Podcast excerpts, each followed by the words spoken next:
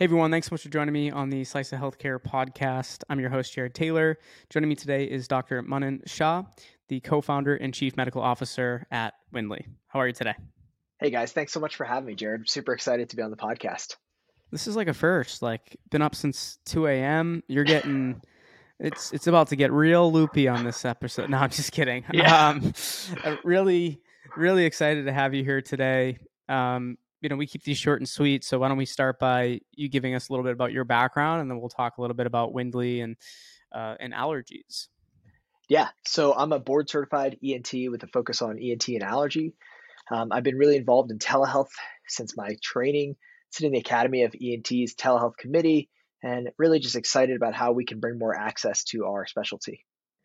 And you're involved with, you're a very busy person. How do you manage it all? Because, I mean, when people go and check out your profile, right, when they're listening to this, you're involved with a little bit of everything. I know this is like your baby, right, that you're building. And the other stuff too is not like, it's not like crazy stuff that takes all your time, right? But you are involved with some good stuff. But I also think it's really cool the different organizations you're involved with. It all goes back in a way to Wyndly, right? Like Those relationships and those opportunities are good for the Wyndly business. So it's not like you're I race cars on the weekend and it's so. Talk us through your time management. Like, how are you managing all this? Yeah. So honestly, in some ways it feels like Wyndly, and just for everyone on the podcast, just to give a little bit of background, Wyndly is a telehealth allergy practice. And what it allows you to do is get tested for your allergies from home and meet with a physician online via synchronous video and get what's called immunotherapy, which is a method that we use to prescribe you a clinically proven treatment. It exposes your body to just a small bit of what you're allergic to, and over time you become desensitized. So essentially, instead of having to take, antihistamines and Zyrtec and Claritin for your allergies for the rest of your life, we make it so that you can stop taking pills and sprays and just live better. And so I would say Wyndly is sort of the culmination of everything I've been working on, right? So I'm an ENT, an allergist. I had a private practice. We were doing this in our physical office. I also am super involved with the Academy of ENT, which is sort of our national organization. In the Academy of ENT, I sat on the medical device committee. We were trying to figure out how can we, spur innovation within our field. I also sit on the telehealth committee. And again, we were trying to figure out how can we bring telehealth into a specialty that's, traditionally been in person. And so I think kind of putting all these things together, doing some research in that area, working with other colleagues, we sort of started to realize that, with an ENT practice, there are certain things you got to come in, right? If you have an ear infection, someone has to come in and take a look at your ears. But there are other things like allergies, which are very history-based, which are great for telehealth. And I think what we're starting to see is that in the future, patients are going to want sort of this hybrid care. They're going to want to go in and see their doctor sometimes, but they also want the access and ease of being able to do like a Zoom meeting with their doctor. And Wyndly felt like this way of marrying my two interests of, clinical ENT, but also trying to bring the healthcare field forward. I hear a lot that, so this is the right time, right? And correct me if I'm wrong, but I do hear a lot that allergies are on the rise. Why is that? Yeah. So there's a number of different reasons. I'm going to go through a couple of them. The biggest reason, unfortunately, is that basically trees, grasses, weeds, plants, just like humans breathe in oxygen for energy, plants use carbon dioxide. And for reasons that we don't have to get into, the climate is changing and there's more carbon dioxide in our environment. And so what that's leading to is that the pollen seasons for things like ragweed or tree pollen are getting longer. And carbon dioxide is actually a stimulus for plants to release their pollen. The other thing that's happening that's really interesting is we have more carbon dioxide in our environment and in our atmosphere. The weather patterns are just a little bit more irregular. And so that leads to more wind and things that distribute things like pollen more. Unfortunately, the thing that's sort of working at the same time or dovetailing with this is that we have a world that has more air pollution and more basically small particles that are in the atmosphere that are irritating people's lungs. So what we're seeing is that reactive airway disease, things like asthma and allergies, they're all starting to increase across populations. And then lastly, there's this thing called the hygiene hypothesis, which we're still thinking about. And look, this isn't set in stone, but this is this idea that as we live in a way that's a little bit less natural, we have less time as a child for our bodies and our immune systems to determine what is, what's normal and what's not.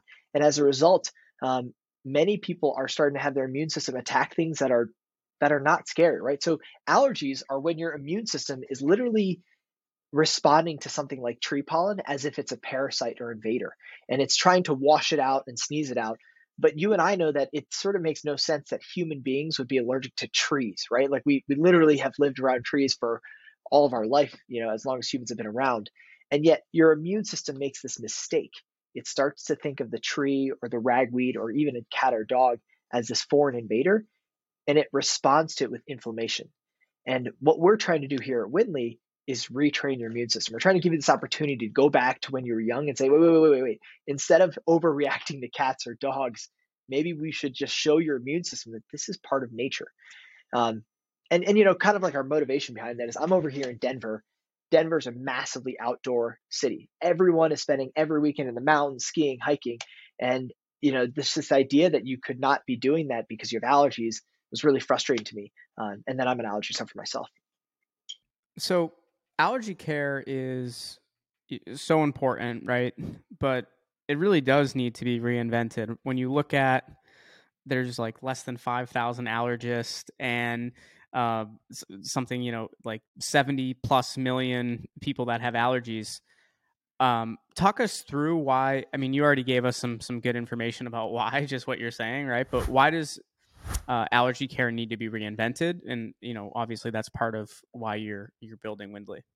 Yeah. So as I was talking about, because of certain factors like climate change and, air pollution and hygiene, allergies are exploding. So the CDC says there's about 80 million people who are suffering from environmental allergens. That means 1 in 4 Americans. So you, me, every one of us knows someone who hates spring, who hates the fall, who feels like they can never go outside because they're just living on Claritin or Zyrtec. But because of reasons that are complicated with our healthcare system and the way our residency program is set up, and also because of incentives, there's only 4,000 allergists, meaning that the biggest problem is most people just don't have access to that kind of care. And most people just don't even realize it, right? We've been told by Claritin and Zyrtec that you should just pop a pill for the rest of your life. Most people don't even realize there's actually a cure or a way that you can fix your allergies. And so, I was an allergy sufferer, and I realized that there had to be a better way to make it so that if you had, instead of just taking like Claritin, Zyrtec, Nasonex, Flonase for the rest of your life, what if you could actually just fix it? And immunotherapy is this really interesting way. And what we're trying to do is fix that access issue, right? There's just literally, you do the numbers, 80 million people, 4,000 allergists, it's just not going to work out. And we want to make it so that everyone can get the kind of care you get at, basically like an academic center from the convenience of home. And in your eyes, talk us through, like virtual allergy care's role in the digital health space. And then sorry to just like literally put my hand in the screen for those that are watching this. And then talk us through the future of digital health through your lens. Where do you see things heading? Yeah. So I think that what we're seeing is that allergies and airway care and sleep apnea, all these things that, have been done or let me restart. Basically, what we're seeing is that in digital health, I think my primary care colleagues have done a really, really good job, right? It's pretty easy to get virtual primary care now. You can go to One Medical, you can go to Astia, you can go to all these great people. I think mental health has been done really, really well. I think what hasn't been done well is specialty care. Now we're starting to see this with musculoskeletal care. We're starting to see reproductive care come by digital health. And what we wanted to do is really bring our specialty of airway, sleep, allergy, asthma into the 20th century. And so we're starting with allergies because, unfortunately, allergists tend to live in big cities, but people with allergies are everywhere. And so what we've seen with Wyndly is there's so much lack of access to specialty care in these rural areas in America. And then also people are just busy, right? The traditional method of fixing your allergies was what we called allergy shots. It was this idea that you would come in and that exposure that I talked about, where we expose your body to a small dose every week, had to happen in a physician's office. And so, when I was doing my medical training, I had this terrible allergy to cats. My wife, of course, loves cats and she loves them more than me. And so, my option was to go see one of my colleagues every week, sit in his office for 30 minutes, get a shot in the arm for 5 years. And when you're doing your surgical training, you just don't have that kind of time. And so thankfully, I was at a large academic university where I was exposed to this idea of what's called sublingual immunotherapy, this concept that you can do that same care, take those same medications, but under your tongue. And over time, your body gets desensitized in the same way. And so for me, this is like a life-changing treatment, right? It saved me time. I didn't have to get a needle in my arm. And now I can go hang out with my friends with cats and not have to like think about, you know, not being able to breathe or, you know, see. And so I wanted to bring that to my patients. What sort of happened with Wyndly is it kind of happened organically, right? We were doing this in our physical office, the pandemic hit, and suddenly everyone didn't want to come to the office. So we started doing this care, you know, basically virtually. And in Denver, people were driving from Vail, Aspen, you know, up in the mountains all the way to come down and see us. When we started working with our patients locally using digital health, they loved it. They loved the time we were saving them. They loved the convenience. And they loved this idea that they could come see us, you know, in a digital manner, but then if they needed something, they would come see us in our physical office. And so I believe the future of care is that hybrid. It's being able to give people that access, but also give them the opportunity to go see a physical office, you know, when needed. And so right now, Wyndly is mostly digital, but of course we want to build a hybrid program, you know, because I think using technology and innovation in every way to get patient care better is ultimately the future. Well, and speaking of that, you know, what's next for Wyndly that you're really excited about that you can share? Yeah, that I can share. I think one of the things we are certainly excited about is starting to build out that hybrid platform, right? I think one of the things that happens with digital health is people think it's this or that. But what I think is digital health is a tool, right? Healthcare is what we're trying to improve upon, and digital health is just one of the means that we're going to do it. We've been partnering with physicians around the country to start bringing kind of this type of Wyndly care to physical offices. And that way patients can have access in whatever manner makes sense to them.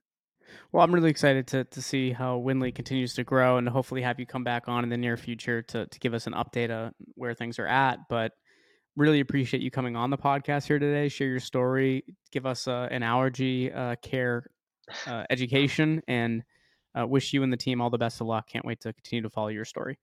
That's awesome, Jared. We really appreciate you guys taking the time to connect with us.